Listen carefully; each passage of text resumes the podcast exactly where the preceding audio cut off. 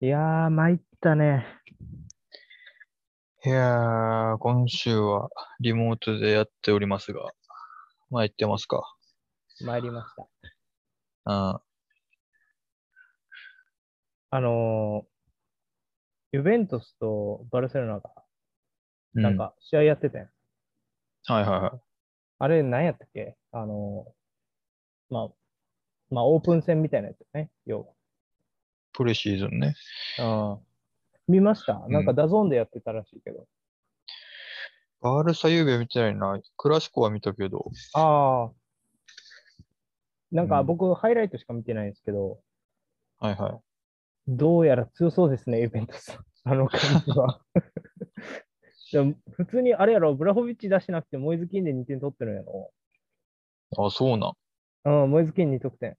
で、向こうはあー一方、バルセロナもね、デンベレ無双よ。すごかった、デンベレ。ああ、うんそうね。チリチリにされた。こう、あーは、まあ、前後半ね、結構ガラッと入れ替えるやん、プレシーズンやし。ああー、クラシコ。うん。層が、すごいね、両チームとも。特に、あバルサはあんだけ取ったから、やっぱりうもんう、前線めちゃくちゃタレントおったわ。ーうん。デンベル後半から出てきてたから、ああ、そうなんや。えー、すごいな。そう。アフィーニャと、うんえーっと、左誰やったかな。あアンスパーティーか。で、はいはレいバンドフスキやったね。スタメンああ、なるほどね。うん。いや、でも本当にこれは、あれですね。楽しみですね。どうなるか。そうね。うん。はい。レバンドフスキそんな中ですが、うん。はすいません。あの、お便りが2件いはいはい。届いておりますね。そうですね。えーっと、質問が一は番い好きなゴールキーパーはっていうところで、お、先先週ね、キーパーの話したんで、はい。一件目が、うんえっ、と、ひらきさん。DM、あありがとうございます DM じゃない、リプライいただきましたね。ありがとうごあざりいがます。とうございます。いつもありがとうございます。えっ、と、ユナサポなので好きなキーパーはデヘアです。デヘアにおはうタイトルが少なすぎるので、もう一度プレミア取らせてあげたいです。というね。全く先週のポールと同じ意見を言ってますあそれは。そうね。やっぱりね。うん。そう、タイトルが少ないね。確かに、やっぱりこの時期にいてしまったことにより、もう31とか2とか。そうやね、30、うん多分それぐらいやったと思う。ね、あの、1うん、一回ぐらい CL とか取ってもおかしくないような能力ではあるよね。そうよね。チームにによっちゃ取れてたよね、多分実力的には。普通になんか、一時期さ、レアルの話とかってあったやん。うん、あったあった。それ言ってたらなんかどっかで取ってそうよな。うん、そうやな。あーまあ、デヒア、そうやな、ほんまにもう取らす、取らせてあげたいっていう感じやな、もう。ちょっと、うんデヒア、これ以上頑張れっていうよりは、もう、他が頑張って取らせてあげろって感じ。うん。うん。いや、まあ、ユナイテッドサポーターはみんな多分好きですね、デヒアは。もうデヘアを魚にな、もう平木さんといいずれ酒を組み交わしたらいいじゃないか。そうね。う。そうん多分、俺ら同年代ぐらいの人たちは、うん。みんな、がっつりデヒア来てから見出したぐらいの人多そうやから、みんな好きだと思います。そうね、そうだと思うわ。う。うんん。やっぱ、記憶には残るよね、やっぱね。そうね。ありがとうございます。ありがとうございます。で、えっ、と、もう一件が、ポテコーさん。あはい、ありがとうございます。りがとうございます。えっ、と、一番好きなゴルフキーパー、チェフです。ありきたりですいません。いえいええー特に、特に思い入れがあるのが、チェルシー所属時の1112シーズン、う CL 決勝のバイエルン戦です。優勝を決めた PK 戦での2ストップも素晴らしかったのですが、延長前半にドログバがリベリーを倒して、与えた PK ストップが最高に痺れました。キッカーは6ペンでしたね。今、ガンバにいる宇佐美もバイエルンでその試合にベンチ入りして、出場機会こそなかったものの、約1000万近くのボーナスを得たそうですよ。へえ余談ですが、普段はセンターバックをしているジュニア、チェコーさんの息子さんですうん。ですが、最近 PK 戦になるとキーパーを任されるようになり、前回の放送でおすすめいただいたうんドゥデュクダンス、とっさんが言ってたやつでね、 うん。を2人で見ましたが、実際の PK 戦で本当にやりそうなので少々不安です。そんなジュニアの好きなキーパーはダントツでオブラクだそうです。おお、オブラクね。ありがとうございます。ありがとうございます。うーん。チェフね。まあ、チェフの人も多いやろね。これも。シェフもなんか今、あのーうん今のレベルと比べたらあれだけど、フィードキックがすごく綺麗な選手っていうのですごい評価されてた。ライナー性あの、ーそうね。左なんか足。うん。ブッフォンとかバーンって打ち上げる感じやけど、チェフのってこううんライナー性で綺麗にこう狙ったところに行くっていうイメージだったな。ああ。そうね。確かに。下手のイメージはそんなんだよな。うん。まあ、ただなんか、フォームがでかい印象はあるよね。なんか、蹴る時の。ああ、なほんんかと。結構振り、振りかぶってというか。ああ。うん。だから、確かに、ちゃんと切れたら綺麗にいくけど、ちょっと時間与えてもらわれへんかったら、なんか、詰められてみたいなイメージもちょっとあるかああ、な。なるほどね。うん。まあ、確かに、でもこの CL 決勝は、確かにジェフうん。の決勝でもあったね。ドロゴバがやっぱり印象強いけど、うん。確かに。そう、PK 戦でも2本止めてたよな。うん、俺も今言われて、でも PK 戦で日本止めたっていうのを思い出した。あの、ロッペのやつ止めたのは覚えてた。はいはいやっはぱすごいよね、やっぱ。そう考えい。ると。そうね。そうね。やっぱその試合中と PK 戦じゃない PK は痺れるよね。やっぱ止めたら。うんまあ PK 戦もそうやねんけど。うん。あの、貢献度が違う感じがするよね。それ止めると。うん、そうね。貢献度、そうやな。うん、チェルシー。だから、アバラモビッチ来て以降のうん黄金期一発目作ったキーパーはチェフやんね、もいやー、そうね。確かに。う。うん。まあ、オブラクも、そうね、オブラクもすごいよね。オブラクすごいな、今な。うん。もうここ数年、ほんとね、ちょっと、やっぱアトレティコ頑張ってほしくなるよな。あれ見てたら。リーグ戦とかたまに見るとすごいもんね、やっぱ。ストップが。そうね、すごいね。うん。うん。なんか、賞も取ってるよね。一番失点少なかったしリーガの中でみたいな。まあ、うん結構取ってるような。ピチチ賞みたいなやつだったっけな、確か。うん、そんな名前やったな。うーん、すごいね。やっぱり、まあ、そうね、オブラクもやっぱ、うん。ちょっとなかなか、評うん価してあげないと、なかなかね、こう、声を大にしないと、すごさが届いていかへんと思うからさ。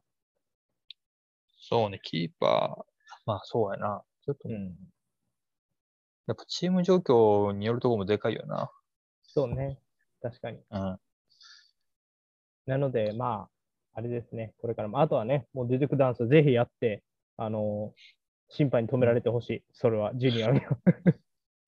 見た出てくダンス。見てないやろ、ボール。うん、俺は見てないね。いや、でもすごいから、ちょっとぜひね、これを機にあの見てない方はね、ぜひご覧になってください。そうね。ちょっと今の、やっぱやったら怒られんかな、やっぱり。怒られる。やったら怒られる。あ怒られんのめっちゃ動いてるもん。蹴る直前にもう、それが踊ってるみたいに見えて、デドゥクダンスって言われる。え、でもその CL 決勝でやったんやろ、これ、その、リワプールやのったんやけど、だからめっちゃ古いやん。古い時代やん。まあ言ったら、リバプール。その時代はいけたけど、そう今は厳しそうって今ことはや今やったら全然無理やと思う。動きすぎああそうななんんやて前出てるしってなるよ。あ、もうそれはあかんな。出てんのはあかんけど。うん。でもめっちゃ動いてるよ。もう素晴らしいんで、ぜひ見てください。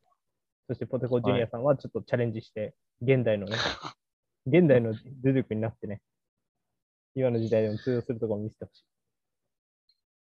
まあ、ちょっとどこまでやっていいんか、どこ、どっから怒られるのかちょっと聞きたいけど。 限界を、ルズクダンスの限界をな、教えてくれれば。うんという感じですね、本当にありがとうございます。ありがとうございます。はい。ということで、えっ、と、今週は、あれか、えー、ニュースの回ですね。うん。というところで、ニュース、 2週間分のニュースをね、私とポールで紹介していきたいと思いまはい。す。では早速始めていきますか。うん私が、インテリしたトッさん、そしてお相手、マインユファンポールです。ウィーはい、ニュースのコーナーはーい。ということで、まあ、今週はね、もうどれぐらいあるかわかりませんが、2週間分のニュースを、えーまとめてね、えーポール、とっさんでご紹介する、語りたいニュースを語るニュースのコーナーです。はい。 2週間分なんで、まあ、ちょっと前のニュースも含まれますが、まあ、そちらはご了承ください。というところで、はい。まず、驚きましたね。レバンドフスキー、バルセロナへ移籍。うん。いやー、移籍ですよ、レバンドフスキー。まあ、やっと決まったかって感じやね。はい。移籍金が、まあ、5000万ユーロほど。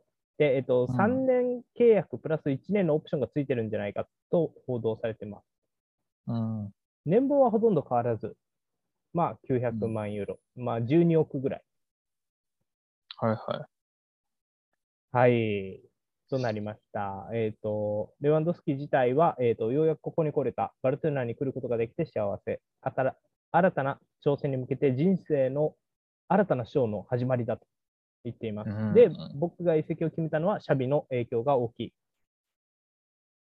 で、えー僕は常に試合だけじゃなく、タイトルを勝ちたいと思っていると語りました。い。うん。いやー、決まりましたね。いや、ついに山が動いたね。うん。シャビーの影響が大きいんやね。うん、なんかでも、そんな感じするよね。なああ、あ、そうう。ん、なんか、イビサ島かなんかであったよ、バカンス中に。いたまたまそれを会おうとして。や、たまたまなんかな、わかんないけど。で、すごい説得されたみたい。うーん。まあそうね、もう、バルサも取る気で、レバンドフスキも行く気で、もうだから、バイエルンとの交渉みたいな感じだったのね、もうずっと。そうやろうな。うん。いや、でもこれは本当、ポールさん的にはどうですかその、うん大きく CL に影響しそうだと思いませんかそうでいもないや、。すいや、するでしょうね、これは。うん。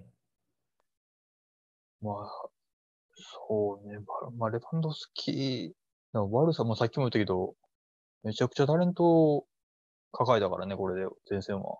そうやな。うんまあ、レバンドフスキーは多分レギュラーで使うやろうけど、まあ、どうやろうね、誰、まあ、使いながら見つけていくんやろうけど、誰が最適かは。うん。うーん、まあ、現時点やとなんかデンベレと、デンベレ、アンスファティぐらいになるんかなって気はなんか勝手にしてるね。うん。アンス・ファティはちなみに見たんですかああ、見たよ、その、ああ。オプレシーズンのクラシックで。ーバーメインまはあ左,、左とかよりもいいんかなやっぱアンスの方。ああ、そうね、オバメヤン左、でもまあ、全然いけるとは思うけど、うん。あまあ、それもありそうか。フラントーレス左で使ってたもんな、去年は。うんそれもあるし、まあ、うん。かなり選そんな択役割肢が広いよね。オーバミアントップもあるしそう。ね。確かに。ああ、どそうね、どうするのまあ、レバンドフスキーにどんだけ合わせられるかになってくるかもね、じゃあ、周りの人たちは。うん。うん意外とフィジカル強いメンバー揃ってる。ああ、フィジカルね、そうね。ん。なんていうかな、まあ、アスリート系の選手というか、スピードのあるか、うんまあ、高さがあるかみたいな選手ばっかりよね。そうやな、みんなまあ、早いのは早いか。そう、運動会で活躍しそうな選手っていうか。そうね、確かに。うん。まあ、レバンドフスキーも、まあ、バイエルンだも山ほど点取ってたけど、出てどうかってとこもあるよね。ドイツ以外で初めてやるわけだから、うん。取るやろうとは、まあみんな思ってるやろうけど、うん。実際どこまでできるかやな、このスペインで。うん、ちょっと楽しみですね、やっぱり、バルセロナの試合はね。あと、まあ、もう一つ、ただね、懸念事項があるとしたら、登録できないらしいんですよ、まだ。サラリーキャップオーバーしてて、バルセロナあは。うん。だから、フレンキーの、にうん原棒を飲んでもらうか、フレンキー電話で売るか、そうなん何かしないと登録できないっていうような記事も出てましたね。あーじゃあこの前と、まだリーガーも出れませんよってことか。さようでございます。あーまあ、あと半月ぐらいかな、多うん分リーガーの開幕まで。うん。まあ、なんとかせなね。なんとかしてください。よろしくお願いします。いや、ほんと、そう、そうとしか言えんよね。なんかさ、これ先のこと考えてんかって思うような、でも補強が多くないあオーーバーミアンもさ、レバンドフスキもさ、まあ、言っちゃあれやけどさ、今がトップフォームかって言われると、ちょっと、若干これから下り坂に差し掛かるだろうぐらいの感じの選手ばっかりやん。まあ、年齢的にね。うん、だからうん今目の前の、なんていうのかな、最大の課題を解決せずにさ、なんかうんこう、まあ絆創膏貼っただけというか、まあ体裁、見栄えを良くしただけというか、なんかあんまりこうん。う、うん、いいような印象はないよね。長期的な視点で考えると。まあ、そうね。まあ、でもそこ二人ぐらいじゃん。あとはなんとか長いことやってくれるん5年ぐらいは。だからああ、そう。そうやねんけど、こう、なんていうんかな、その結局、ね、その将来のさ、防衛権まで売って、こう、まあ、選手補強して、今シーズンにかけてる人だけど、うん。なんか、で、借金も結構長くあるんやったら、やっぱりここ数シーズンは、アンスファティ中心にこう我慢しながら、こうさ、カンテラの選手うんと、まあ、原油戦力だけで勝負してみたとしても、面白かったんじゃないかなとは思うよね。うん。こんなお金かけんでもっていうふうになんか思ってしまうね、俺は。決し、まあ、決しはフリーやからあれやけど。はいはい。うん。そうね。まあ、シャビが望んだのか、フロントが取りに行けって言ったのか。うん。まあでもシャビがいつまでやるかわからんけど、うん。その間にタイトルは取りたいよねって感じなのかもしれんね。ああ、1回ぐらいは。まあ、とりあえず。ビッグタイトルよね、CL にしろ。うん。まあ、なんか俺は、こう、バルセロナっていうクラブ規模で考えると、ちょっと借金とかが増えて、こう未来のことを考えてるか分かんないような補強に感じてしまうんやけど、ででも、逆に言うと、そのリラリーガからすればすごく大きいよね。これは、もう世界的スターが一人来た。そうやな。うんあー今はもうい一番かもな。メッシ、ロナウドが抜けた後、うん、一番スターかもな、アルバンドフスキが。ね、レバンドフスキとベンゼマが今、多分あ世ー、ま界あそうね、最高ベンツマン。そうそう、うん世界最高のセンターバック同士の、あ、センターフォワード同士の対決がラリーガで見れる。うこ、んの2人の得点を争いなんかね、なかなか、そうやな。見られへんもんな。うーん、楽しみですね、これは。楽しみですね。まあ、あと、レバンドフスキ若干怪我心配よね。試合数も増えるしね、ブンデスに比べたら。あーまあ、リーグ戦は増えるもんね。そうそうそうそう、34から38になる。まあ、ちょっとやけど、まあ、どう影響するかっていうのと。うんうん。ポーランドはワールドカップ出るっけどうやったっけごめんな、あんまりちょっとイタリアが出えへんから、ちょっとワールドカップの話どうか。まあ出るんやったらちょっと余計心配ね。試合数まとめる。うん。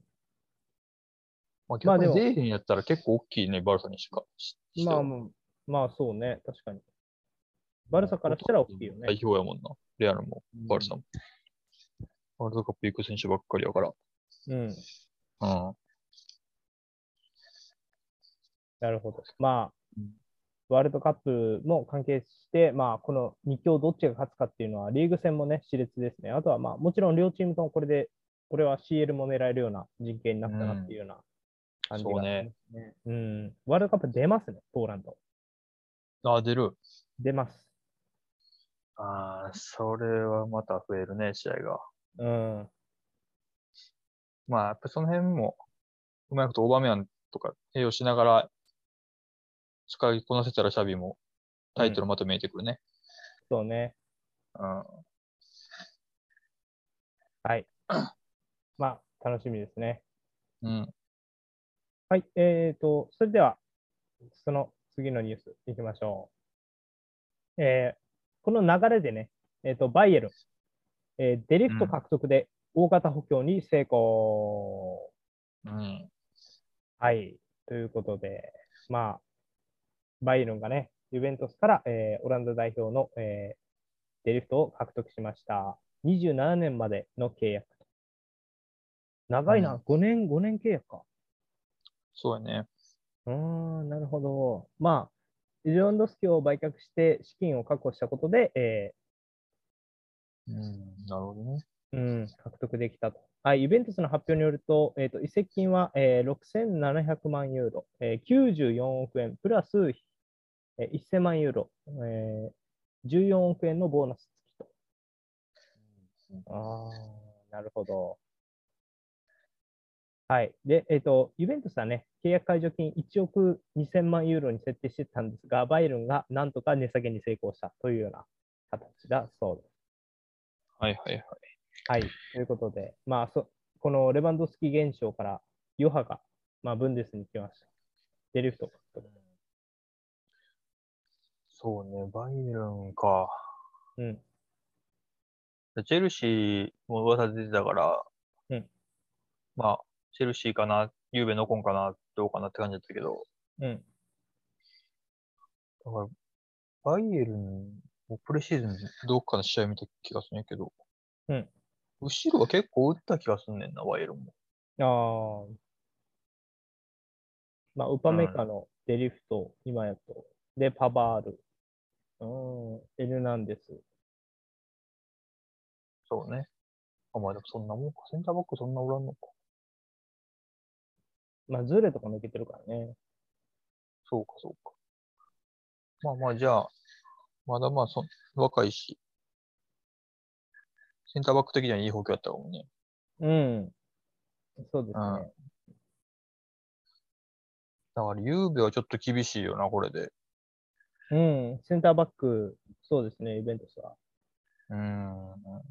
はい。ただ、まあ、イベントスの話はね、このは後にも出てくるんですが、いはまあそうう、ん。ということで、まあ、そう、ただ、まあ、デリフトは将来嘱望されてる選手なんでね、バイエルン行って化ける可能性は結構十分にあると思います。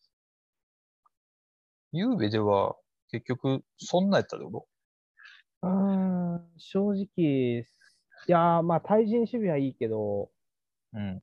まあ、俺の印象はやっぱり、その、ボヌッチ、ケリーニとかと比べると、やっぱり、うん、その攻撃での貢献というか、そういうところは、もうちょっとこう、うん、あってもいいんじゃないかなっていうのは、まあ正直なところですね、感想としては。はいはいはい。そうか。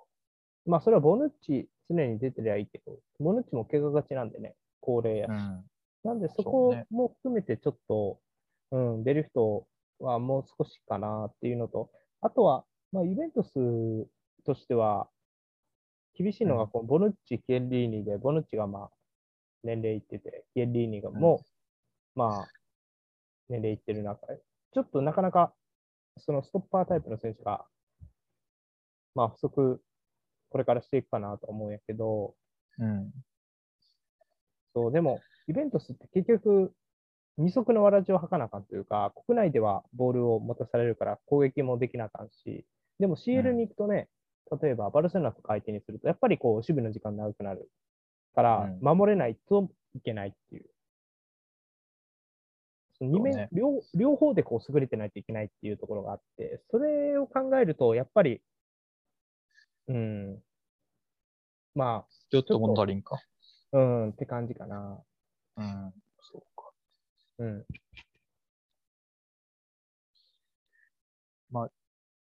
バイエルンはだから、バイエルンはもう、ちょこちょこ補強してるよね。だから、うん。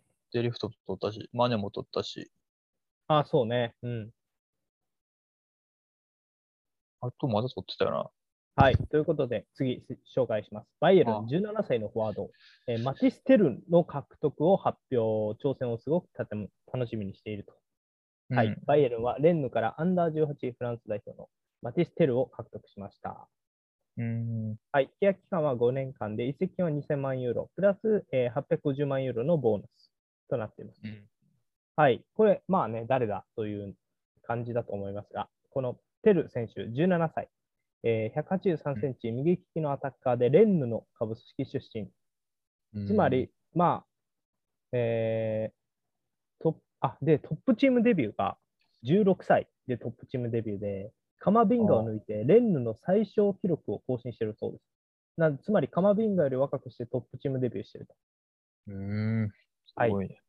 でさらに、フランス年代別年代別の、ね、代表にも名前を連ねていて、アンダー19では9試合で5得点、アンダー18では6試合で5得点。うん。という化け物ウィンガーがね、ウィンガーかなどこはポジションなんでしょうね。まあ、フォワードもやってるんかな。このテル選手がね、えーバイエルンに決定となりました。はいはい。はい。どうですか、これ。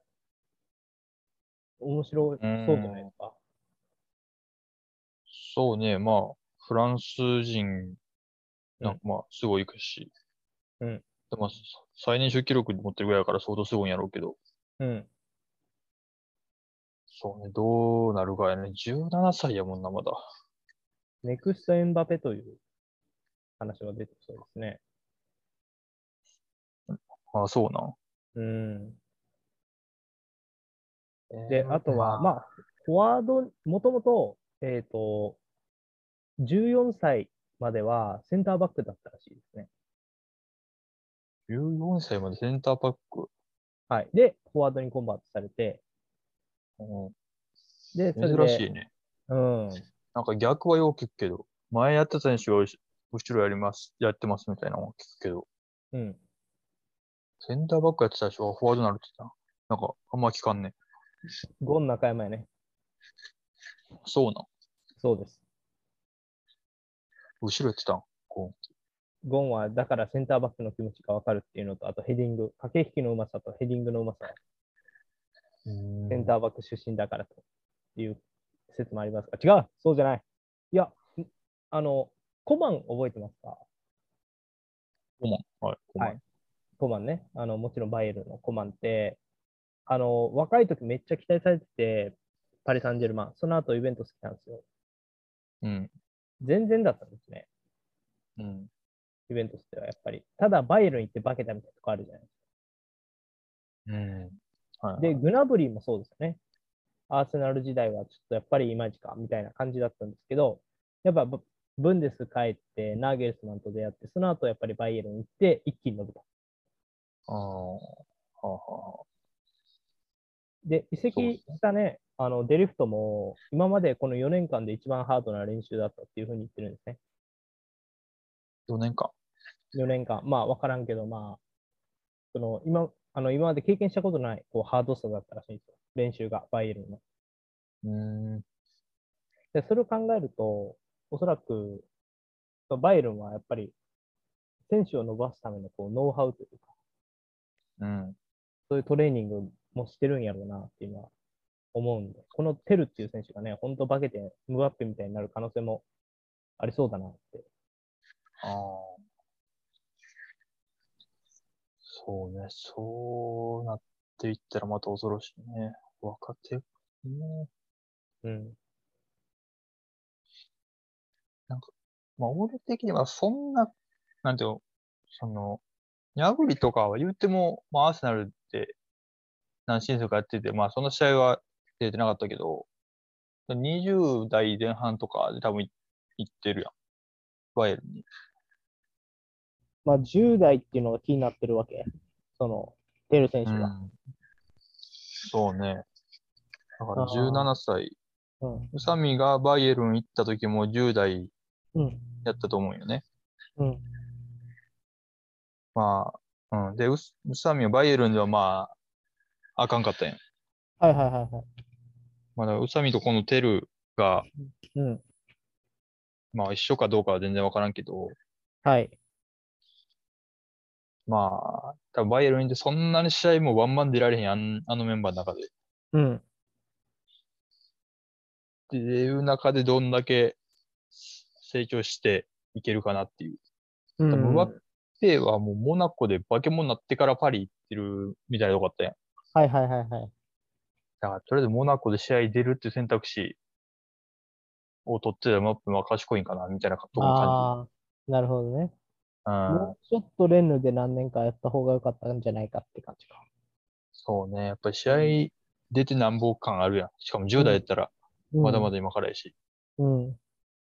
だからまあ、そうね。まあ、レンタルで出すなりするならまあいいかなと思うけどああ、なるほどね。バイエルンからレンタル出すってあんまり聞かん気がするな。そうやね。まあもしかしたら若手出してんかもしれんけあど、ーうんかもしれんけど。あんまり。うん。戻ってきて活躍した子、若手、もともとレンタルしましたとかっていうのをあんまり聞かないね。うん。そうね。だからまあ、そうね。なんとか。うん。試合に出て頑張ってほしい、ねはい。確かに。まあ、ちょっとそうですね、10代、20代の壁を感じるところで、まあどうなるか楽しみですね。パティスティルさん。うん。じゃあ次行きます。はい。はい。えっ、と、その次、ちょっとね、残念なニュースなんですが、ドルトムントにね、新加入した、えっ、と、セバスチャン・ハーラー、もしくはアーラー、アレル選手が、えっ、と、まあ、性素腫瘍と判断されて、まあ言ったら、あれですね、病気ですね。うん。で、トレーニング中にね、体調不良に陥って、検査した結果、ちょっと腫瘍が見つかったということで、無期限での離脱が決まりま した。うん。はい、ということでね、えっとハーランドの代役としてドルトムントが活躍した、えー元アヤックスのセバスチャン・ハーラーが、まあ、清掃収容のため、やや、えー出遅れる、まあ、どれぐらい出遅れるかも不明の無期限で離脱となっています。うん。なんか手術はうまいこといったみたいな聞い出てた気がするな。ああ、この後はそうか。うん。まあ、トルトムントは痛いね。うん、まあ、まあ大学取りに行ってるみたいな記事も読んだけど、うん、まあでもそんなに、ほんまにピンポイントでいい選手がいなかったら、無理やり取ることはしませんみたいな。おおー誰が言ってたのかなオーナーかうなん、うスポーツダイレクターか分からんけど、っん、ていう感じらしいから、うん、まあちょっと予想外ではあるよね。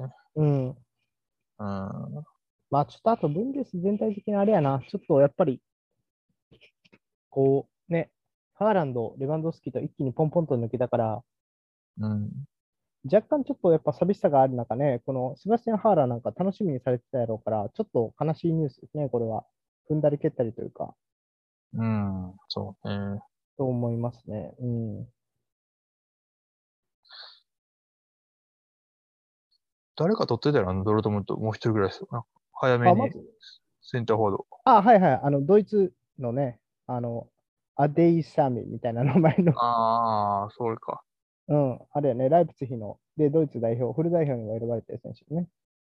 うん。その選手使うんやろうな。だから、一番トップでは。トップも確かできたはずやから、その選はいはいはい。まあ、なんとかおるにはおるって感じやな、じゃあ手。そうそうそうそそうか。まあね、父さんはドルトムント、ドルトムント言うてるからずっと。う。まあ、そうやな、今年こそって思ってるよね、やっぱ。痛いね、今年こそこれは。うん、見たいですよ。なんで。まあ、ちょっとね、ズーレも入ったことやし、まあ、ドルトムントには大期待してますよ。逆に言ううと、んでも、ビッツェルとか意外と抜けたいんだな。そこがどう出るかよね。そうね、ビツェル、スペイン行ったんやっけあアトレティコ。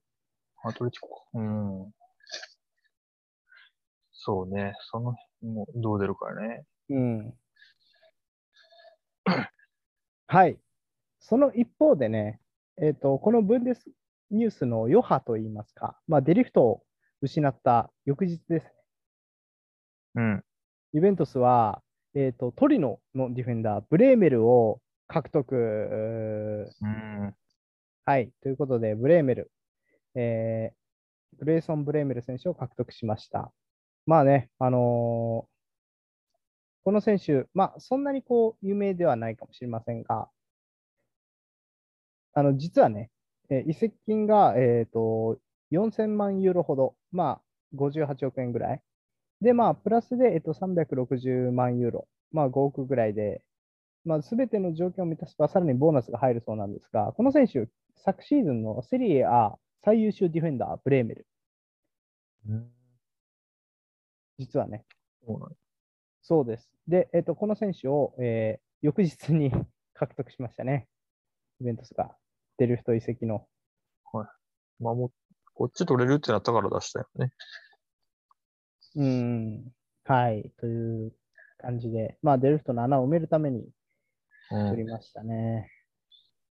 ん。いい、いい選手ですかいやー、ちょっと僕もそんなに何回も見たことはないんですけど、うん。ただトリノの、まあ、プレースタイルを考えると、まあ、デルフトに似たような選手ですね。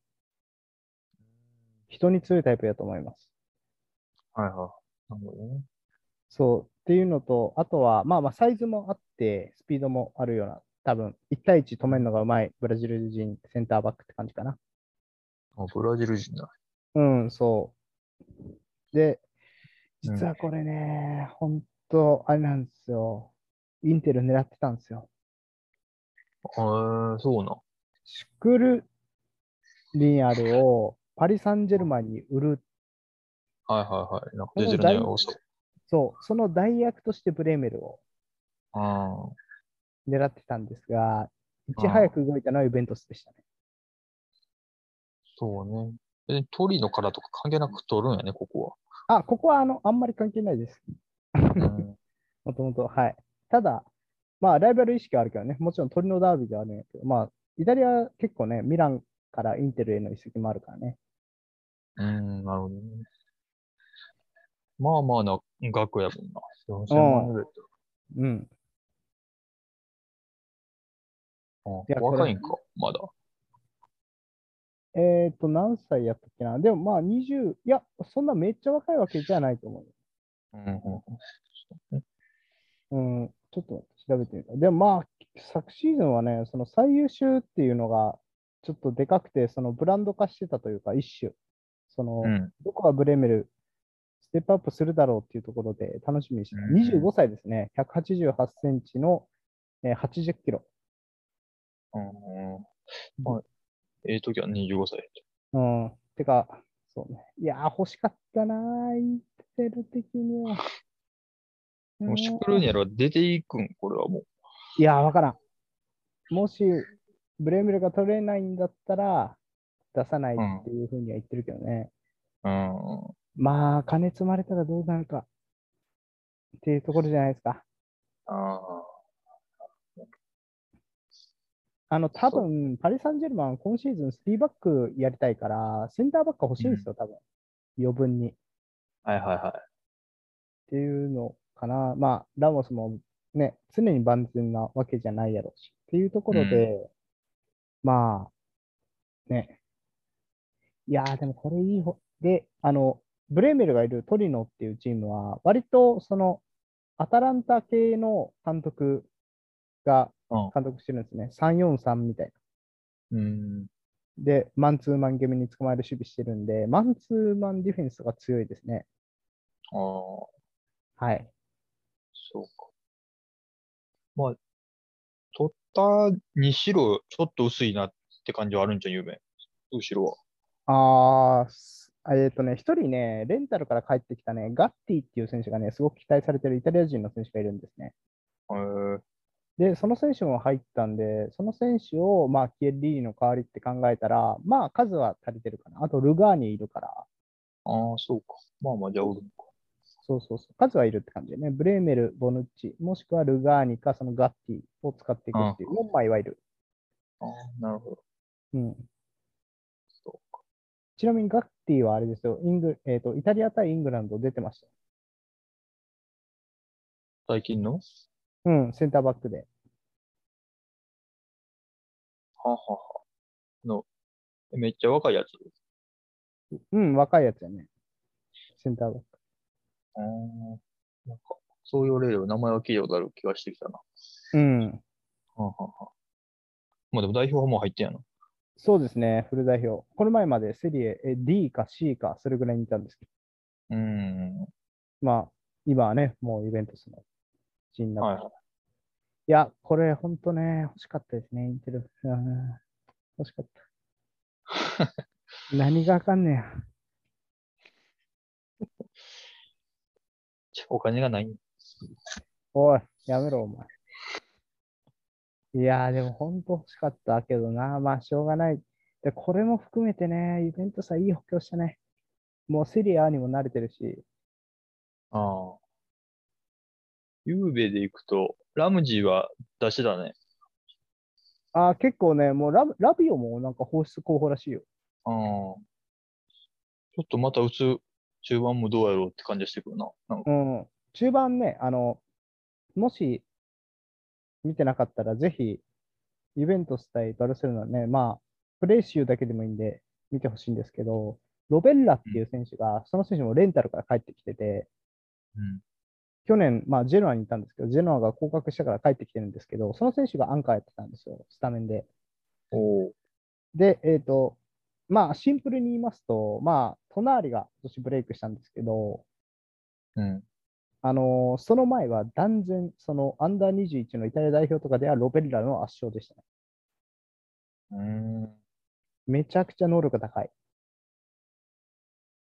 それはバルサ戦見ても、やっぱよ、良さいげやな。、あのまあ、全部試合は見てないけど、やっぱりうんところどころ、ロベッラ中心にボール回ってんなっていうシーンはありましああ。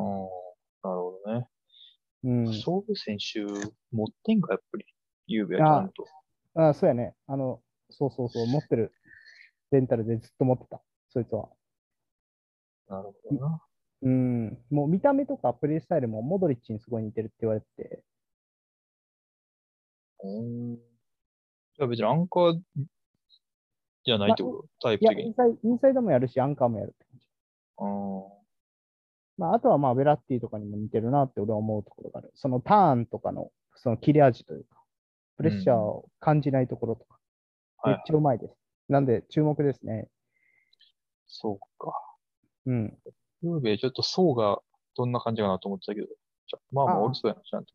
まあまあまあ、そうですね。イベントさんまたね、ちょっと、まあ、すべての移籍が終わった後に、こう、メンバーを見てみると、あれこんなやつおったっけみたいなね、若いイタリア人の選手が増えてると思うんで、はいはい。楽しみですね。うん。はい。そして、まあ、セリエ A では激震が走りました。えーフリーのディバラ総抜戦、制したのはローマ、3年契う約、背番号21。はい。はい、ということで、フリートランスファーだった、うんまあ、イベントス対談してね、フリーだったディバラはね、インテリア、ナポリも獲得に動いてたんですが、最終的にはローマが、えー獲得しました。うん。はい。ということで、21番、背番号21番で決定と。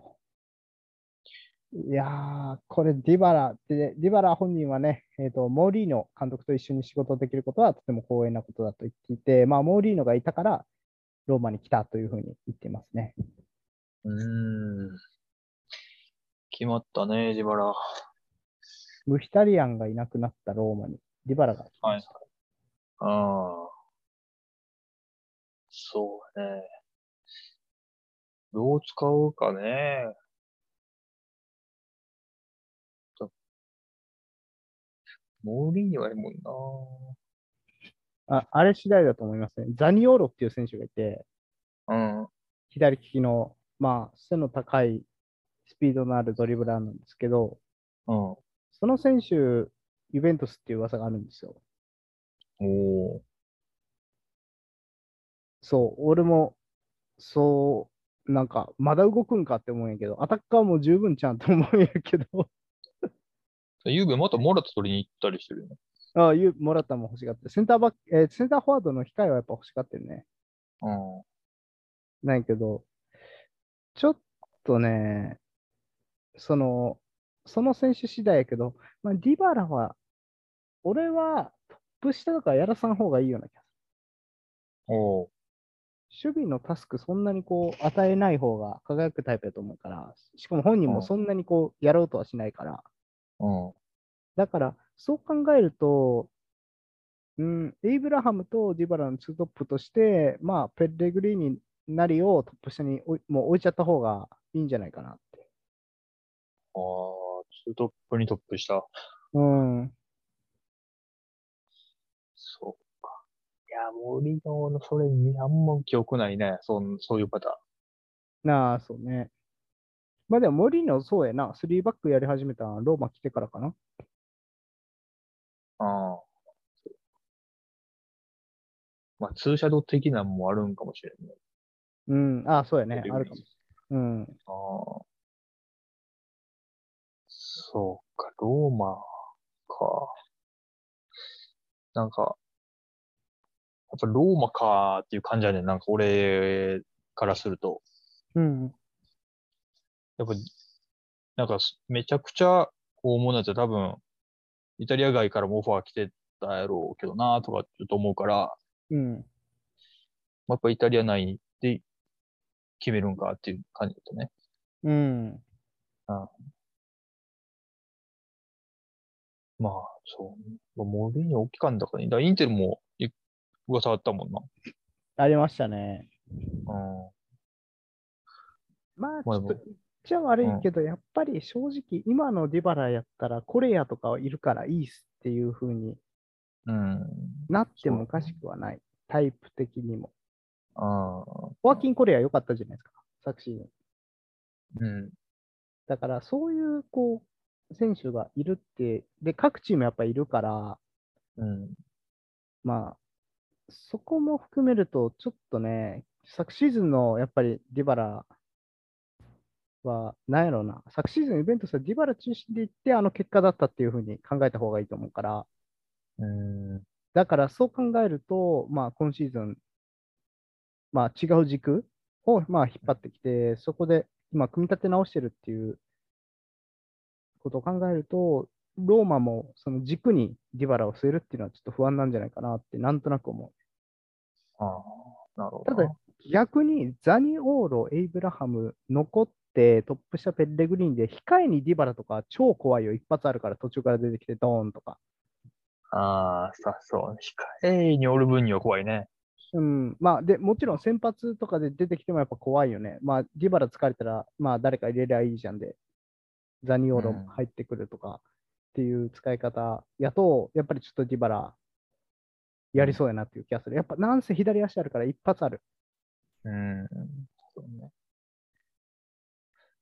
まあ、そう。だから今も言ったけど、なんかやっぱそんな絶対的な選手ではないんよなっていう感じよね、やっぱり。うん、だからやっぱキャリア的にこう、やっぱりその出戻りしたっていうのも含めて、やっぱグリーズマンとかと重なる気はするよね。うん。あの時はもう、なんていうかな、まあ、CL でも活躍したし、まあ、このまま行くだろうって思ってたけど、伸び悩んだなぁみたいな。あ、うん。うん。うん。まあ、ローマでまた活躍しだしたら、ローマの王様になるかもしれんしね。うん、可能性もあると思うんで。うん。はい、ということで、まあ、楽しみです。うん。はい、以上、まあ、セリア関係のニュース以上ですね。うん。はい、ということで、その次、お待たせしました、プレミアニュース関係。まずは、えー復活のエルキセン、マンチェスター・ユナイテッドへフリー移籍3年契約。うん。はい、ということで、エルキセン、えーと、フリーだったんですが、えーまあ、25年までの3年契約をマンチェスター・ユナイテッドと結びました。この夏、2人目の新加入選手となっています。はい。はい、ということで、まあ、えっ、と、まあ、エリクセンとしては、あのテンハーグのアヤックスでの仕事ぶりを見てきて、彼と彼のスタッフが毎日どのようなレベルの細かい準備をしているかを知っていると。で、うんえーと、彼が素晴らしいコーチであることは明らかで、今回彼と話して、彼のビジョンやチームに求めるプレーについてより深く知ることができたから、今後はさらに楽しみになったと。僕はまだ野望を持っており、自分が達成できることは非常に多いことも知っている。ここは僕の旅を続けるには完璧な場所だと言っています。うん。はい。現在30歳エリクセン。プロデビューがアヤックスですね。アヤックスユース出身。ああ、そういうことね。うんいやー、取りましたね。やっとうん。決まりました。はい。いかがですかいや、いいですよ、エリクセンは。うん。だから、だいぶ前に、トレントフォード復帰して、はいまあ多分シーズン中やったと思うけど、まあ次、まあビッグからビッグにちゃうかってなった時に、はい。多分ツイッターでも言ったから、トレ、トトレトレってもう、その時はうん全然現実味もなかったけど、うん。いや、実際決まると、やっぱり、いいですよ。何でもできると俺は思ってるからね、エリクセンは。うんうん。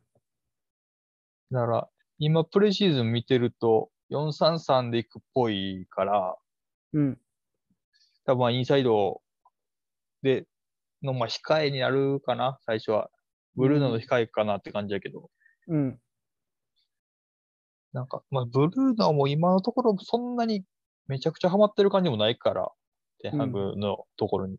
うん。だからエリクセンがハマりさえすればいきなりスタメン取る可能性もありそうかなって感じが俺はするから、まだ合流してなくて試合出てないけど、うん、これはいいですよ。で、なんなら別にアンカーでも俺いいと思ってるから、エリクセン。うん。今、フレッチがずっとやってるけど、はい。まあフレッチも、今頑張ってやって全然いい感じでは来てるんやけど、うん。適性絶対そこでもないと思うから、フレッチも。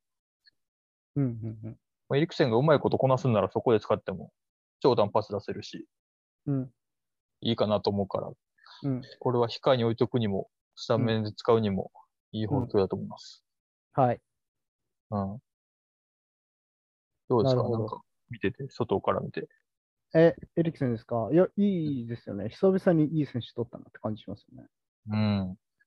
なんか、まあ、ハマりそうな気がします。そうね。いや、でも、まあ、アンカーできるかどうかは置いといて、うん。インサイドハーフの控え。だから、いい悩みよね。誰ススタメンに起用しようかってうん。いう。いい悩みやと思そうね。う。うん。いい悩みを提供する選手層の厚さやと思います。そうね。なんか、エリクセン1万入るか入らんかだけで、だいぶ層が違って見えてくるね。シンプルうんにその人が一人増えたっていうのはもちろんいいけど、それ以外の面でもなんか、できることが多くなりそうというか。うん。うん。まあでも、もともとポクバやったから、こう、あんま変わってるわけでもないんやけどね。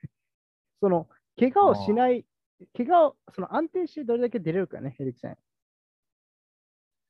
まあ、俺あんまそうね。うん。怪我するイメージないよな、ヘリクセンって。そうね。別にないな。だから、うん、ポクバとか昨シーズンめっちゃ怪我してたやん。で、あの、うん今シーズンももう離脱してるからね、今、イベントス。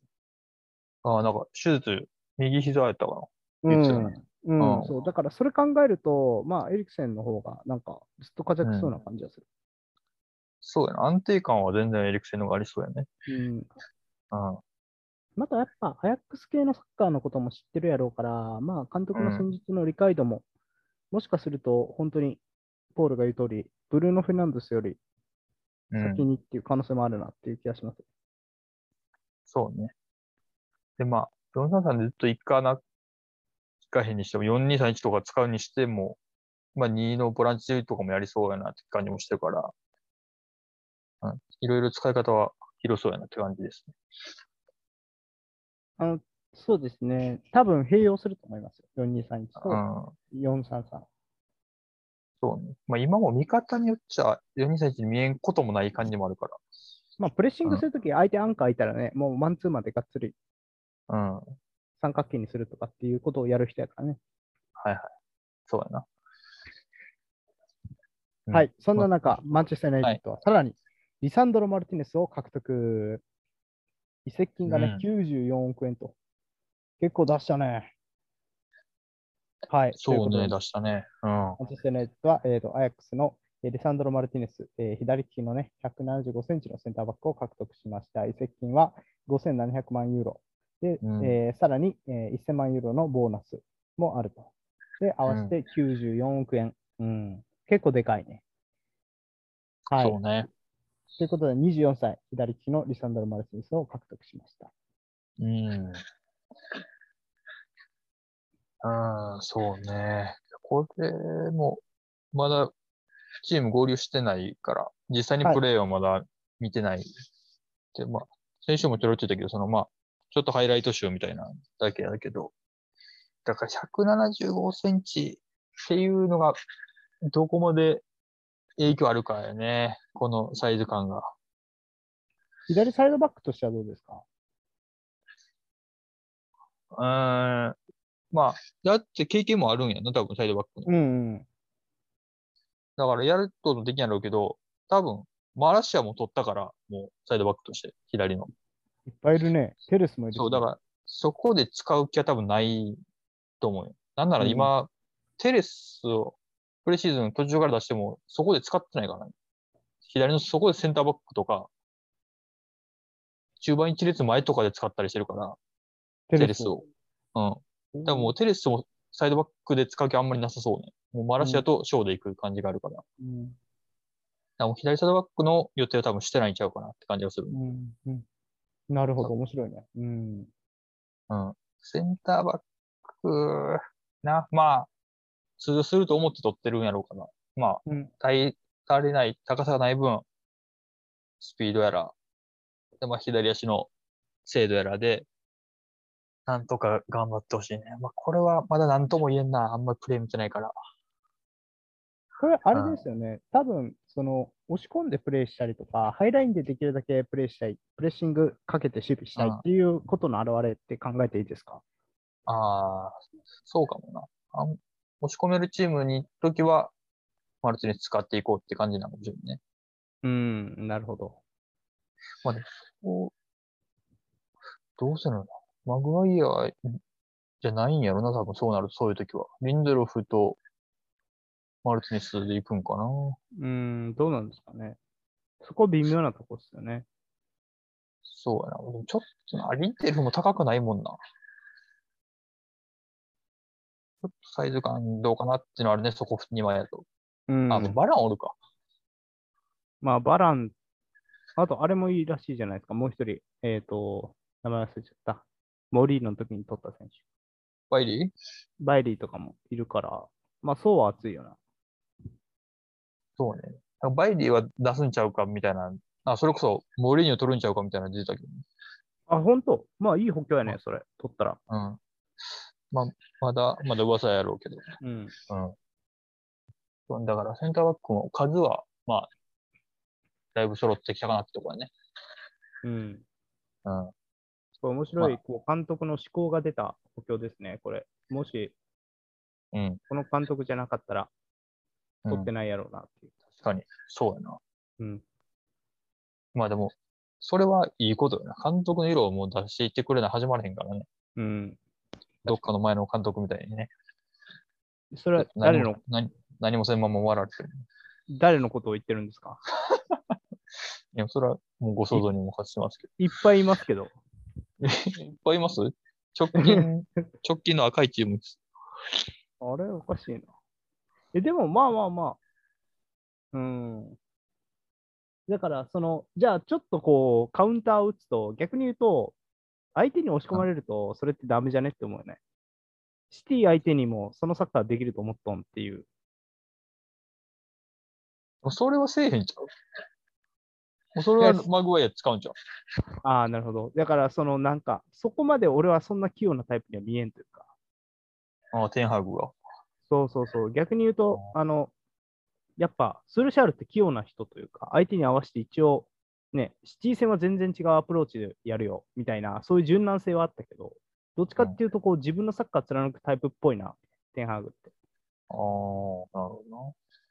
まあ、ずっとね、だだから、印象やけど、自分たちより戦力が上の相手とも戦わないといけないリーグに来たのは初めてなんじゃないかなって思う。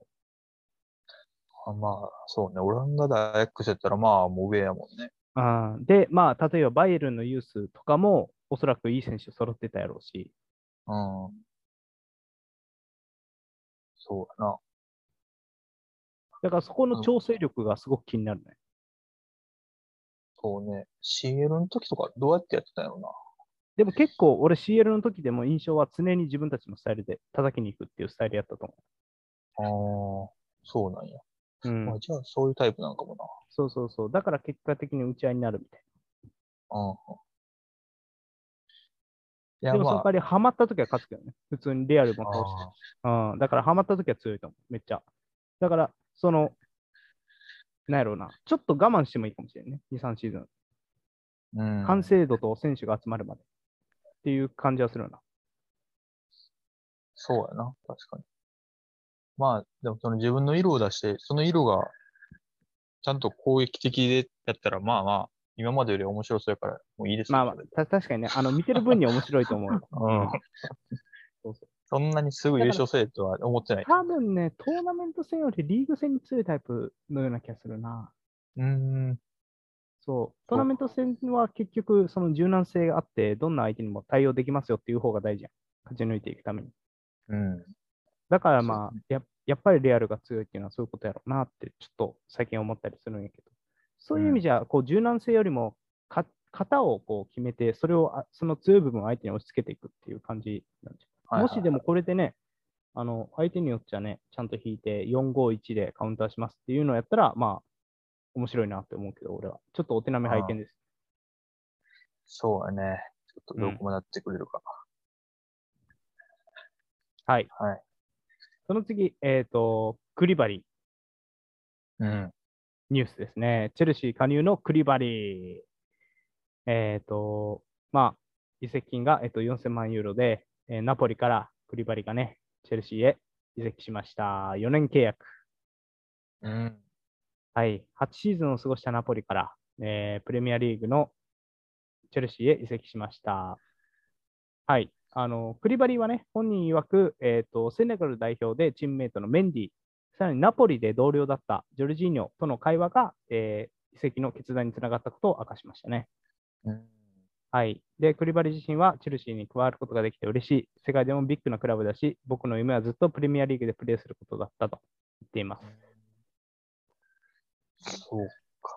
いや、これも、動いたね、やっと。もうずっとクリバリ、前々からず噂はあったけど、まあ何シーズンも前から。うん。いやこのタイミングだ。31だったかな。うん。だから4年契約も35やもんな。そうですね。まあ、そこまでやれるであろうっていう、見込んでやろうね。まあ、もあうあクリバリはもうね、何回か見てらっしゃいますね、ポーズ。そうね、ナポリ。ナポリ8シーズン持ったんやな。うん。やりますか、プレミアでも、クリバリは。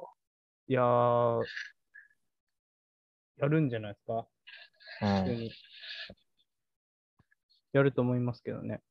うんまあ、ただ、ちょっと全盛期ではないっていうのは付け加えておきたいけど。あ、そうね。うん。いやー、プレミア来ることが夢って言うたら、もうちょっと早く来てほしかったね。うん。まあ、うん、どこ、どこでもいいというか、まあ、その全盛期は見たかったけどね。うん。まあ、あと、まあ、なんやろ。うん。これは、その、プレミアにこう、行きたいのか、それとも、俺はおそらくやけど、タイトルが欲しいんかなって思うから、ああ、なるほどね。うん、そう。はい。ポーリーでも、カップ戦ぐらいは取ってんかな。そうそうそう。でもそんなにこう、なんやろうな、あの、しっかりこうタイトルを、なんやろ、やっぱり取ってるわけじゃないから、やっぱり CL とかリーグ戦とか、まあリーグ戦も一回も優勝してないからね、だからその辺を取れるようなクラブで、まあ自分の信頼できるチームメイトもいるっていうところで決めたのかなとは思うんやけど、うん。うん、まあでも素晴らしい選手ですよ、本当に。どこで使うのか楽しみ。そうねうんいやチェルシーも1試合かな、まだ。1試合。プレシーズン見たけど、クリバリ出てきたか、後半多分途中から出てきたから、あんまり長いことプレーはしてなかったと思うけど、うん。前半4-3-3で行ってたよね。はい。ちょっと4-3-3厳しそうやね、まだ。なんか完成度がうん。どうしたいんかなっていう感じだったから、うん。後半がまあ3-4-3気味、3-4-3で行って、まあ、3-4-3は、いい感じに、もう完成、うん。完成してるというか、まあ、もう出来上がってる感じだったから、うん。まだ3、4、3で行く気がするっうん。てなると、多分、チアゴシューバー掴んだらチアゴシューバー真ん真ん中やろうから、うん。まあ、左右どっちかのセンターバックかな。うん。まあ、そうですね。まあ、多分右になると思うっああ、そていう感じはしますが。まあ、今ね、ちょっと左できる選手が今いないってトゥヘルが怒ったりとかしてしてるんで、う。うそのあたりがどうなるかっていうような感じですね。ーん、左、まあそうね。うん。まあ、リュディが抜けたからね。そうですね。うん。右そうね。うん、チェルシーは取りたいね。もう一人ぐらいセンターバックは。うん。うん。逆にもうナポリは、うん。ナポリめっちゃ抜けてるよな。メルテンスも出るって言ってなかった。メルテンスも出るって言ってたね。だから、うーん、ちょっとナポリはね、ほんとちょっと大事なところをうん。まあ、抜かれてるんで、その辺をね、ちょっとセンターラインのところ、どう再構成するかっていうのも、まあ、楽しみ。そうだね。ナポリ、ちょっとうん、どうするか。で、セリエも変わってきそうやね、結構。うん。え去年3位やっけ去年3位。ああ、そうやね。優勝争いもしてたもんな。そうそうそう。だからね、まあ、言ったら、まあ、ちょっとナポリの再構築にも、あ、ナポリでも何やったっけな、韓国のファンダイクみたいな選手取ったらし いよ。あ楽しみ韓国人出てたな、名前。。うん、そうそううそう。だから、それも、まあ、楽しみにね。まあ、で、うんもちろんね、チェルシーのクリバリは、まあ、CL でも見れるってことで、うん、そうね。活躍を期待したいと思います。はい。はい。はい。じゃあ次のニュースいきますか。はい。はい。えっ、と、アーセナルがね、えーマンチェスターシティから、えーウクライナ代表ディフェンダー、ジンチェンコ獲得を発表。移籍は50億円ぐらい。はい。ということで、ジンチェンコがね、えーまあ、25歳か、25歳のジンチェンコがうん。シティからアーセナルへ移籍しました。まあ、うん3000万ポンド、49億円プラス200万ポンド、2億円のボーナス付きとなってうます。ん。はい、えー4年契約ですね。うん。はい、ということで。いかがですかすかそうね。4年契約。いや、まあ、そうね。だ行く前、決まる前は、まあうん噂ぐらいの時は、もうサイドバックが嫌やからアーセナル行くんかなぐらいに思ったよね。うん、中盤でやりたいとか、うん、なんかって感じで思ったけど、アーセナルの試合も見たけど、プレシーズン。うん、結局サイドバックで使われてるのね。うん、で、多分シーズン中もサイドバックで行く感じがするのよね。こうんのアーセナルの今左サイドバックの一人出そうとしてるから、人脈取ったことによりやと思うから、うんうん結局サイドバックやったらまあもうシティでもよかったんちゃうかなと思うから、まあ、シティ以外のところでちょっとやってみたかったのかって感じだね。まあ、もうちょっと出場機会欲しかったのかな。ティアニーに勝てると思う左サイドバックで。うーん、いい勝負すると思うよ。ああ、そんま。うん、うん。あと、ライバル、タバレスか。左サイドそバうック。だ、タワレスをレンタルで出すんちゃうかみたいな感じだったうねん。うんそう、ティアニー、まあ、ちょっとタイプ違うと思うから、どっちを欲しいかやね、アルテタが。まあ、これも、そう、試合で分けるのか、押し込んで出たら多分ジンチェンコの方がいいやろうし、うん、なるほど。まあ、結そ構うがねっつり守るんならティアニーの方がいいんかなって感じもまあでもティアニーもな、ディフェンスめっちゃいいって感じでもなさそうやしな。ティアニーは俺でもクロスいいから、まあ、ジンチェンコもいいな。似てるんよね、だから。ああ、まあ似てんのか。でもジンチェンコの方がやれることは多い気がするから。うん、そうね。でもなんかここっていう時、点欲しい時はティアニーなんかな。いやーでもこれはいい補強ですね。そうも熱くなるしね。いい悩みやん、今のも。そうやな。そう、だからプレミアリーグまあは、なんならだからうん。あ、ごめん。プレミアリーグはね、なんか、その、レギュラー固めるよりも、いい悩みができるチームの方がいいんよ。試合数多いし。そうやね。そういうチームの方がやっぱりずっと、まあ、リバプールもシティもそういうチームや。どっちかっていうと。うん。だから、そそうだれな考えると、いい補強やなって思うね。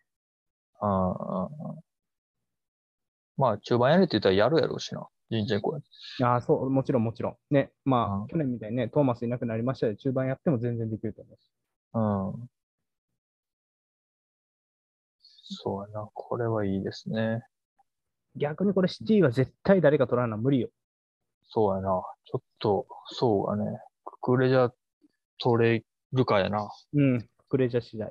あの、でも、出たくなる気持ちは、逆に俺、シティの試合、昨シーズン、全部、ほとんど全部見たから、わかるんやけど、うん。やっぱね、ファーストチョイスはウォーカー、カンセロなんだなっていうのは、やっぱり、こう、にじみ出てるわけよ、正う直。ん。そうね。だから、やっぱ、そこでやっぱり、ファーストチョイスに挑戦するんだったら、確かにティアニーやったら、いい悩みになるっていう感じがして。そうやな。うん。うん。まあ、シティよりは出れるね。うん。うん。そうやシティは確かになどうするやろな。ちょっと層が心配やね。そう、しかも、あの、取るやつ、ごめん、もう一回名前ないやったっけその、ブライトンの。くくれじゃ。ククレジャーやとちょっと攻撃的すぎるっていう感じがするな。ああ。ククレジャーカンセロやとね。そうね。ククレジャカウンセローはちょっと怖いかもね。うん。やるサッカーには即時に適用できると思うよ。バルサユースやから確かククレジャーって。うーん。違ったらごめんね。でも、確かそうやったと思うから、だから、なんやろうな。そこで、まあ問題はないと思うんやけど、ちょっとキャラクター的に攻撃的に寄りすぎるっていうか、うんまあ、いいい塩梅に、どっちかっていうと、あれやったと思うよね。その、なんやろ。バランスが取れるキャラクターやったと思うかジンチェンコはね。ら、うん、ジンチェンコは。だからそこがな、あ、やっぱりそうや。で、クルジャーやっぱバルサユースやから、多分攻撃とかはめちゃくちゃいいと思う。うん。だからジンチェンコ的な、こう、なんやろな。半分ボランチみたいなプレーも、やれって言われたら全然できると思うんやけど、うん。うんそうやな。ままああ、いどっちかというと、ウォーカーの控えが欲しいのは。や、そうや。そうね。そうやと思う。で、それは多分ストーンズにやらせたんやけど、CL じゃ通用しないっていうのは分かったというかうん、プレミアじゃそ多う分、ねプレミアやったらなんとかなる。ウォーカーのうリーグ戦やったら。ん。うん。問題、そそうの、やな。リバプールとの一騎打ちとか、チェルシーとの試合とかになると、ちょっとやっぱり、ストーンズの右ってどうなんてなる試合はあると思うけど、うん。なりそうやね。うん、だまかあ、らウォ、ーカーの控えはもうなかなか難しいよな。うん、それこそでも本当に、逆に言うとね、富安とかよね。それがアーセナルにいるんいるから困ってんだって話ないけど。そうね。確かにねうん、富安、あ、マヨタイプか。そうあとは、なんやろ、イタリア人で言うとディーロレンツとか、ああいうタイプが欲しいんだよ。うん。ダンブローズそうね先生とかな。うん。あの、中間の人、センターバックとサイドバックの。そうね。で、あんだけスピードあるやつもなかなかおらんからな。まあまあ、確かにね、対応力は本当ピカイチやから。まうあ、んでも、まあ、アーセナルは本当今シーズンね、いい補強してますね。ジェズス、ジンチェンコで、ポルトガルのファビオ・ビエイラ。うん。いや、ジェズスはいいですわ、やっぱり。あ、本当。プレシーズンあ見て。うんいいです。なかなか期待できそうです。あーちょっとやっぱり楽しみですね、アーセナルも。うん。えーあと、まあ、ユナイテッドも動いてるし、うん。うん、楽しみ。はい。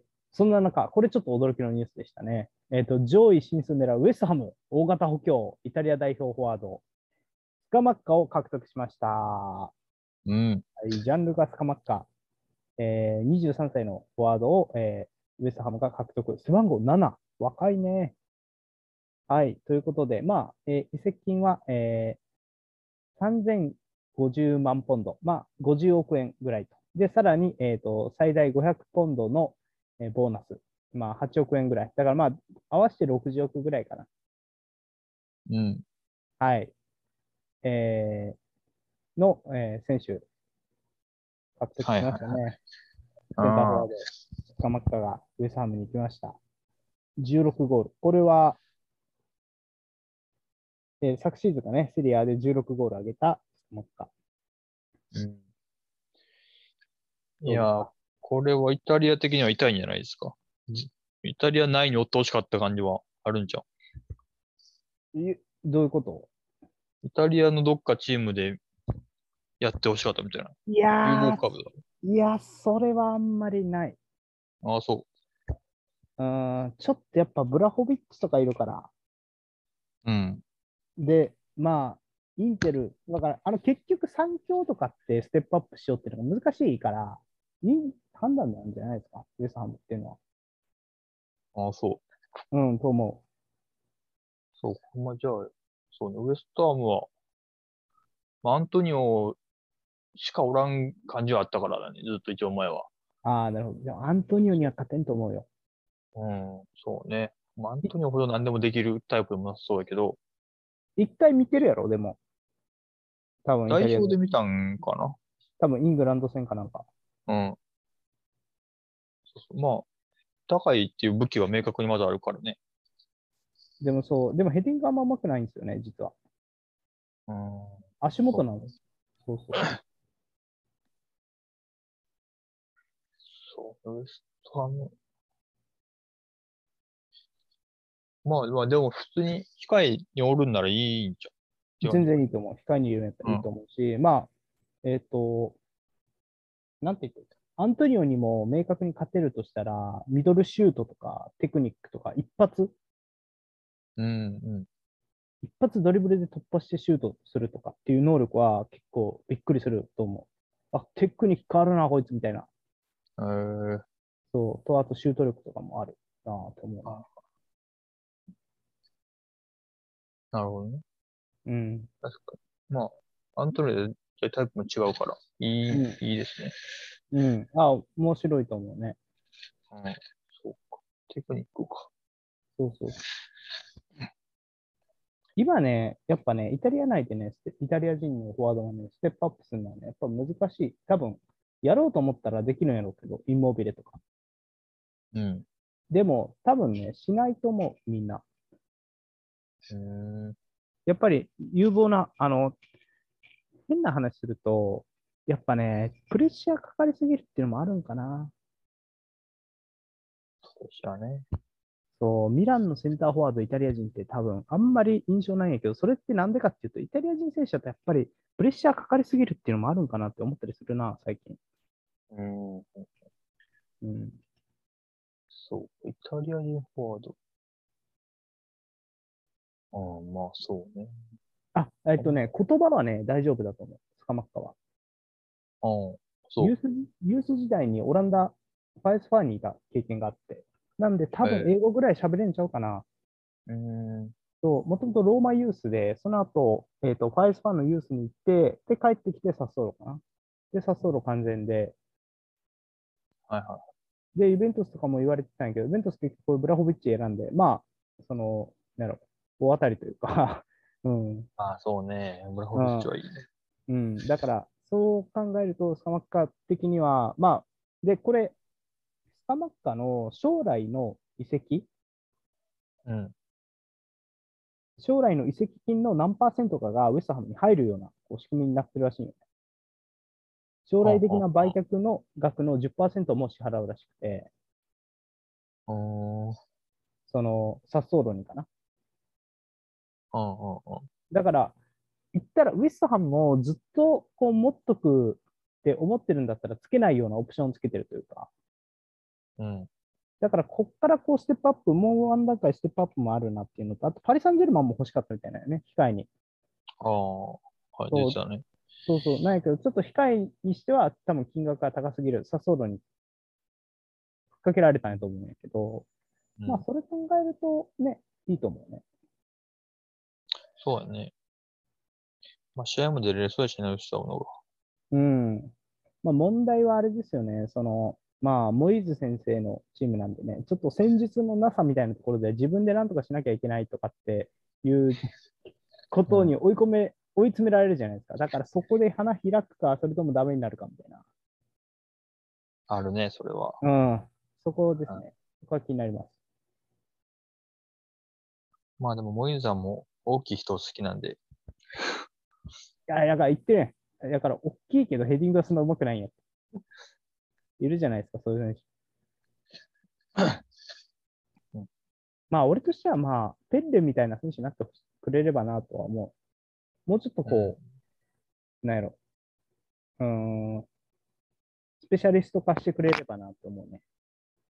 うん。今な、なんかちょっとこう、万能になろうとして、ミドルシュートっていうとか、いろんなことを、ポテンシャルを見せようとして、いろん全部に手出してる感じするから、もうちょっとこう、腰据えて、まずは、こう、なんやろ、ジルーとか、まあ、誰かな、まあ、ペッデとかか、みたいに、こう、ポストマンとしてね、体制してくれればいいかなっていうぐらいの感覚ですね、捕まっかは。はいはいはい。うん。まあ、どこまでやってくれるか。楽しみですね。うん。はい。ということで、以上、プレミアリーグでした。はい。ちょっと、どうプレミアリーグ、この動き見てたら、やっぱ、うん。今シーズンは大きな変化の年って感じするね。そうやなまあ、上二つも動いたし。まあ、スパーズよね、なんつっても、動きは。うん。ビッうグんシックス全部動いてるよね。ああ、そうね。みんなそれぞれ動いてるね。うん。うん、ちょっと、確かに今まで、数ここ数日、数シーズンとちょっと変わりそうやね。うん。うん。まあ、それが、なぜ、こう、なるなんかやっぱり変えないといけないと思ったよね。まあ、そう、うん、それもあるかもね。うん。うん。やっぱちょっとレアル・マドリーショックを感じるな。やっぱり、前も話して、ちょろっと。うん。そうね、あるかもうん。な。うん。なんか前に進んでる気はするんだけど、前に進んでるのかってレアル・マドリードに問い詰められる感じで、うん結局ずっと強いの俺らだからさ、みたいな。うん。そうね。まあ、変えてどんだけ対抗できるかやな。うん、楽しみ。なんか特に俺は、その、まあ、各チーム本当に、なる完璧なチームをほんま作ろうとし始めたなって感じです。うん。ああ、ごめん。あの、そうユナイテッドとかはちょっと置いといて、まうん。あ、なんやろうね。まあ、アーセナルもやっぱり足りてなかったセンターフォワードに力ある選手欲しいっていうのと、で、やっぱ、それは、今もう、ね、リバプールもシティもセンターフォワードに力ある選手を置くっていうのをやり始めてて、うん。なんか、そこかなって思う。ポイントになりそう。うん。戦術的な動き、プラス、まあ、この力もあるセンターフォワードうん。で強いチーム作りたい。っていうような動きなのかうん。な。はい、思いますね。はい。その中、最後に驚きのニュースです。えー12歳以下のヘディング禁止が、えーイギリスで、えー試験運用されます。成功なら完全廃止も、ヘディングね、完全廃止もあり得ると言われています。はい。ということで、まあ、これ、アスレチックというね、メディアによれば、イングランドサッカー協会は12歳以下の全カテゴリーでヘディング禁止をテストする見込みだと。で、えっ、と、このテストが成功した場合は、23、24シーズンからアンダー12以下の全カテゴリーで、えーヘディングが完全に廃止される可能性がある。うん、はい。というのも、近年、ヘディングはね、認知症、えー発症、あとは慢性外傷性脳症との関連が指摘されてきた。つまり、まあ、えっ、と、ヘディングをね、することによって、ちょっとやっぱり、こう、脳がこう弱くなってしまったりとか、そういうダメージ、脳へのダメージなんかが、まあ、問題視されていると。うんはい、いうことで、で、イングランドサッカー協会は、まあ、21、22シーズンの開始前に、プロ選手にもヘディングの、えー強いヘディング練習は週10回に制限するように指導してるらしいですね。うん、これも知らなかったね。はい。ということで、まあ、ヘディングを禁止しようとしてるという。テストでね。どうですかああ、そうね。これもまた一個サッカーがはい変わってくるよね。12歳以下か。うん。うーん。まあ、12歳以下だから小学生ぐらいの年だったら、まあ、その辺っても体の差が結構大きいやん。うんまあ、プロになっても大きいか。その、体が成長してる子、してない子。うん。まあ、結局成長してる子の方が強いやんけ、うんスポーツって。うんまうんあ、足速いとか、キック力強いとか。うん。もうまあ、その中の一個は多分ヘディング強いも入ってくると思うけど。うん。うん、まあでもヘディング禁止。うーん。そうね。まあ足元上手くなるんか。だから高いボールとかをヘディングせんとトラップうまいことしてかわしていこうってなると思うね。禁止したら。うん。でも足元上手くなって、まあその身体、体格差による差もなくなってきて、うん。まあちょっとは。っていう面ではいいかもしれんね。うん。で、あと、まあ、その、病気とかっていう面で見ると、うん。あーどこまで効果あるかなとは思うね。その結うん局13歳からはうんするわけやん。このルールだと。うん。まあ、ちっちゃい時にやってるからなるのか、病気発症しやすいのかうん。とかも、まあ、俺はようわからんけど、うん。あの13歳以降ガツガツし始めて、どうなるんかな。そこで、なんていうかな。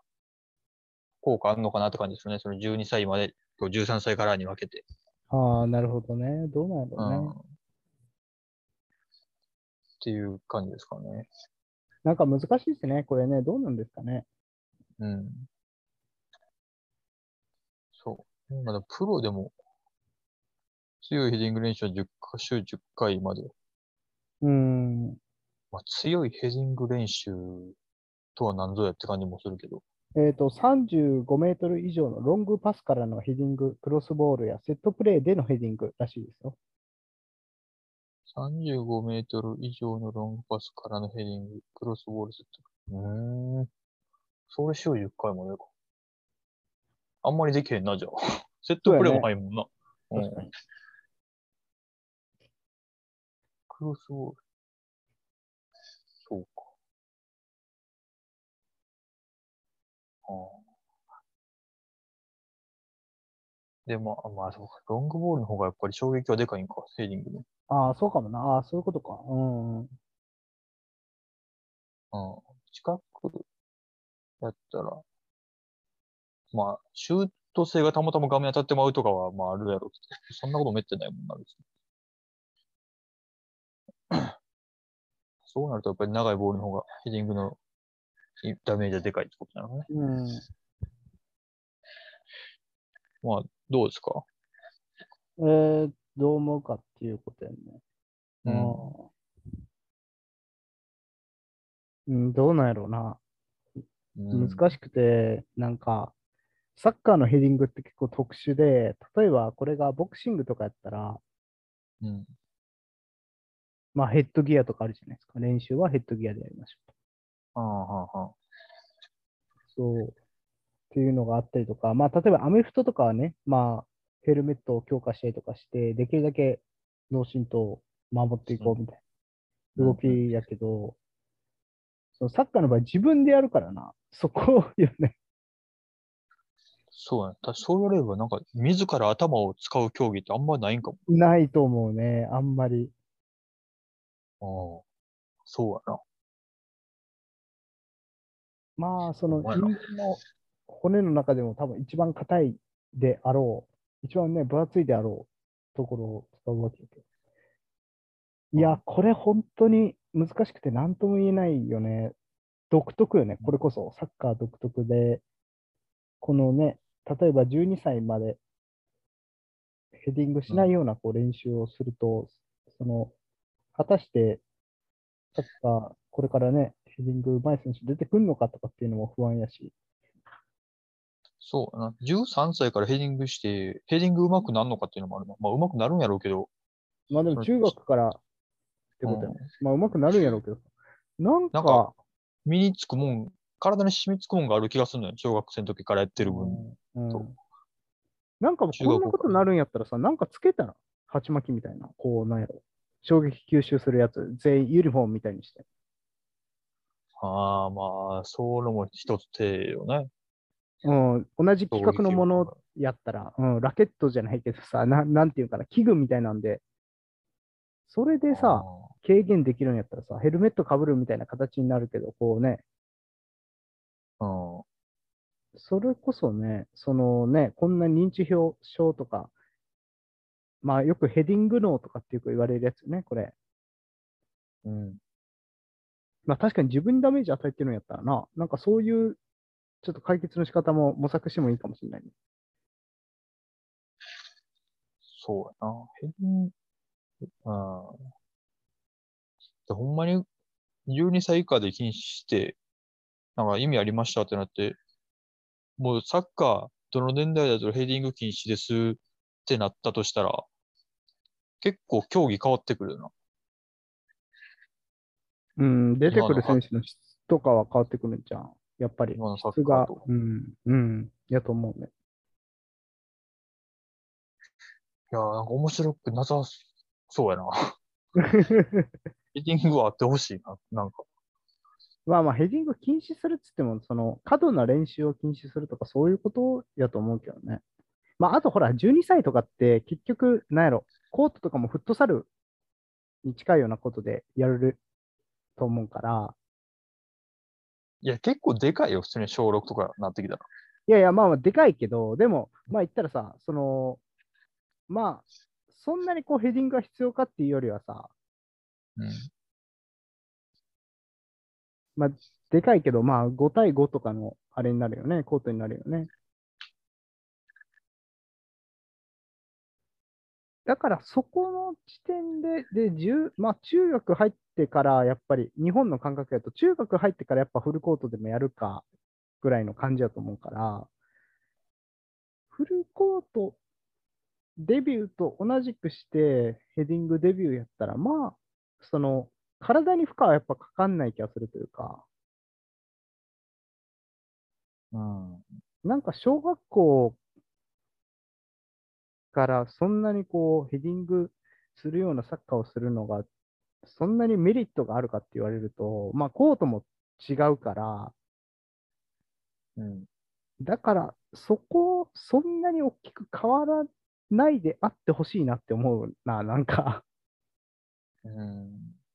12歳以下にしたのは多分そうなんじゃないかな。なんかサッカーコート、ほら、あの、ミニサッカーじゃないけどさ、ほら、ちょっと、まあ、7対7とか5対5とかでやるようなコートで多分試合するやんか。うん。まあ、さ、プロ、プロというか、大人がやるにはもちろんちっちゃいけど、うん。 11対11のコートよりは。サッうカんー、その小学生がやる11対11は、まあ、うん、なんていうか、小学生、なんで大人のフルコートの割合、割合というか、その感覚。感感覚的にってことか。そんな変わらんと思うけどね。小学生のあの、ち体の大きさからしたら。ああー。そう。でなんなら広く感じるかもしれない。小学生がやってる方が。そうそう。で、なんていうかな、小学生がそんな綺麗なクロスとか上げれるのかっていう話じゃないですか。うんどっちかっていうと、小学生のスーパーゴールじゃないけどさ、ゴールってやっぱりこう、ドリブルで抜いてたとかうん。っていうのが多いから、そんなにこう、小学校の頃からさ、ヘディンガーとしてガンガンこう、クロスに飛び込むみたいなんて、うん。そんな印象にないから、でもどうなんやろうね。ちょっと俺はそれ、ちょっとちっちゃい頃、というかまあ、サッカーやったことないから、なんとも言えんな。そういうところで。まあ確かに、小学生のサッカーにそんな必要なんかっていうところも見たんかもしれんな。いや、イングランドは。うん。そう。まあ、どうなってるかな。だからテストとりあえず導入して、本格的にアンダー1 2禁止ってな、なるのもまあ数年後やろうけど、なるにしても。だその年齢の人たちがプロになるってなったら、まあ、10年後とかなってくんやろうけど、はいはいはい。どんなヘディングするんかは、ちょっと楽しみではあるけど、ヘディング、ああ、ほんまに下手になってんのか、確かにな。うん。ちょっとまあ楽しみではあるけどね。うん。うん。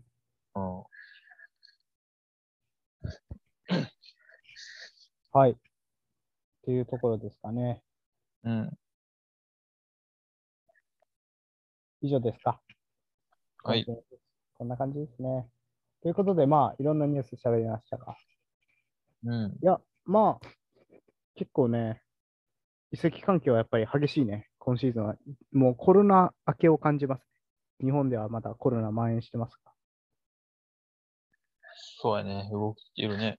うん、なんで、まあ今後もね、えっ、と、動きを楽しみにしながら、もうそろそろ開幕ですので、うん。それを楽しんでいきましょう、皆さはい。ん。はい。以上ですか。はい。以上。えー、ニュースのコーナーでした。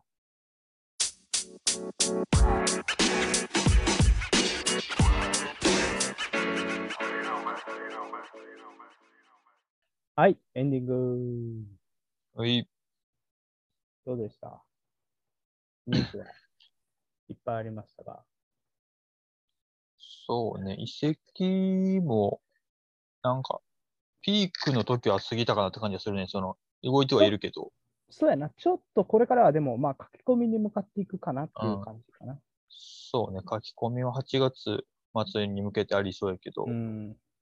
まあその、開幕してから移籍市場縛るまでが長いからね、今シーズン。そうやな、長いね。そこをどう動くかっていうのは、ちょっとね、だからうんもう、チーム状態悪いなぐらいまで見えてきそうやな。プレミアやったら3試合、4試合やると思うから、そこでまた動き変わってくるかもしれんなっていうのは俺、ただ我々はね、その開幕前に予想をするという、かなりはいはい狂った、例年そうね、通り席の市ね。場全然決まってないけどうん、開幕前に予想しようっていうね。はい。ということで皆様お待たせしました。来週からは日本更新に戻ります。ういということで、来週はね、えっとニュースと、あとは、えープレミアリーグ、あとセリアもかな、のトップ4を予想したいと思います。来週はプレミアでいいんじゃん。セリエ来週開幕は次の週やろ、また。やったかなそうやったうかな、ん。はい。で、えっ、と、その次が、えーさらにですね、来週はミラン特集もやります。後半ね。はい。まあ、うんちょっとね、ミラン、やっぱりここはね、ちゃんとね、確認しておきたい。あの、11年、11シーズンぶりの優勝なんで、まあそこを確認したいなと思いで。はい。うん。で、えっ、と、さらにですね、えっ、と、その次に、えー来週の質問を発表したいと思います。はい。はい、来週の質問は、ちょうどいいポジション争い、うん。レギュラー争い。はい。はいはいはい。ということで、選手同士のね、ちょうどよかった、ここちょうどよかったなっていうような、こうライバル関係みたいなものがあれば、うん。まちなあ、み同にじチーム内でとか。同じチーム内。はい。ちなみに、ポールさん、どうですか何か思いつきますかうん、ライバルね。うん。ああ、ライバル。なんやろな。まあ、ライバルなりきれんかったから、あれやけど。まあ、ルーニーと香川とかね。おー、なるほど。確かに。まあまあまあ、タイプも似てるし。うん、ちょうどいい。そうね。どこまで香川ができるかって感じだったけど。うん、うん。なるほど。そうかな。うん。なんかありますかトップタウンはね、えーっとね、まあ、ライバルっていう感じではなくて、完全に序列ついちゃったんやけど、まあ、いい感じやなって思ったのは、あの、スタンコビッチと、えースナイデル。うんうーん。まあスタンコビッチ。ほうほうほもちろん、スタンコビッチが控えやったんやけど、でもまあ、タイプ的に一緒やったから、やっぱりそこはね、こう途中で出たり入ったりとかっていうのもできたし、いいなって思いましううんうんうた。はい。っん。なるほどね。ていう感じでした。うん。まあ、はい、今の現役のチームでも、選手でもいいし。全然ね、いいよね。うん。まあ、多分俺らの、なんかあんまバシッと来てない感じあるけど、ほんまにどっちがレギュラーか分からんぐらいの人たちがいればそれでもいいし。まあ、結構多分、あったはずよね、過去に。俺はあんうん。ま、あんまりこう、確かに、そう言われるとなかなか難しいね。うん。うん。はい。っていう感じですかね。うん。はい。以上ですか。はい。はい。以上。それじゃあ、また来週お会いしましょう。私がインテリツトさん。そしてお相手は、マインファンポールでした。はい、また来週。さよなら。うっ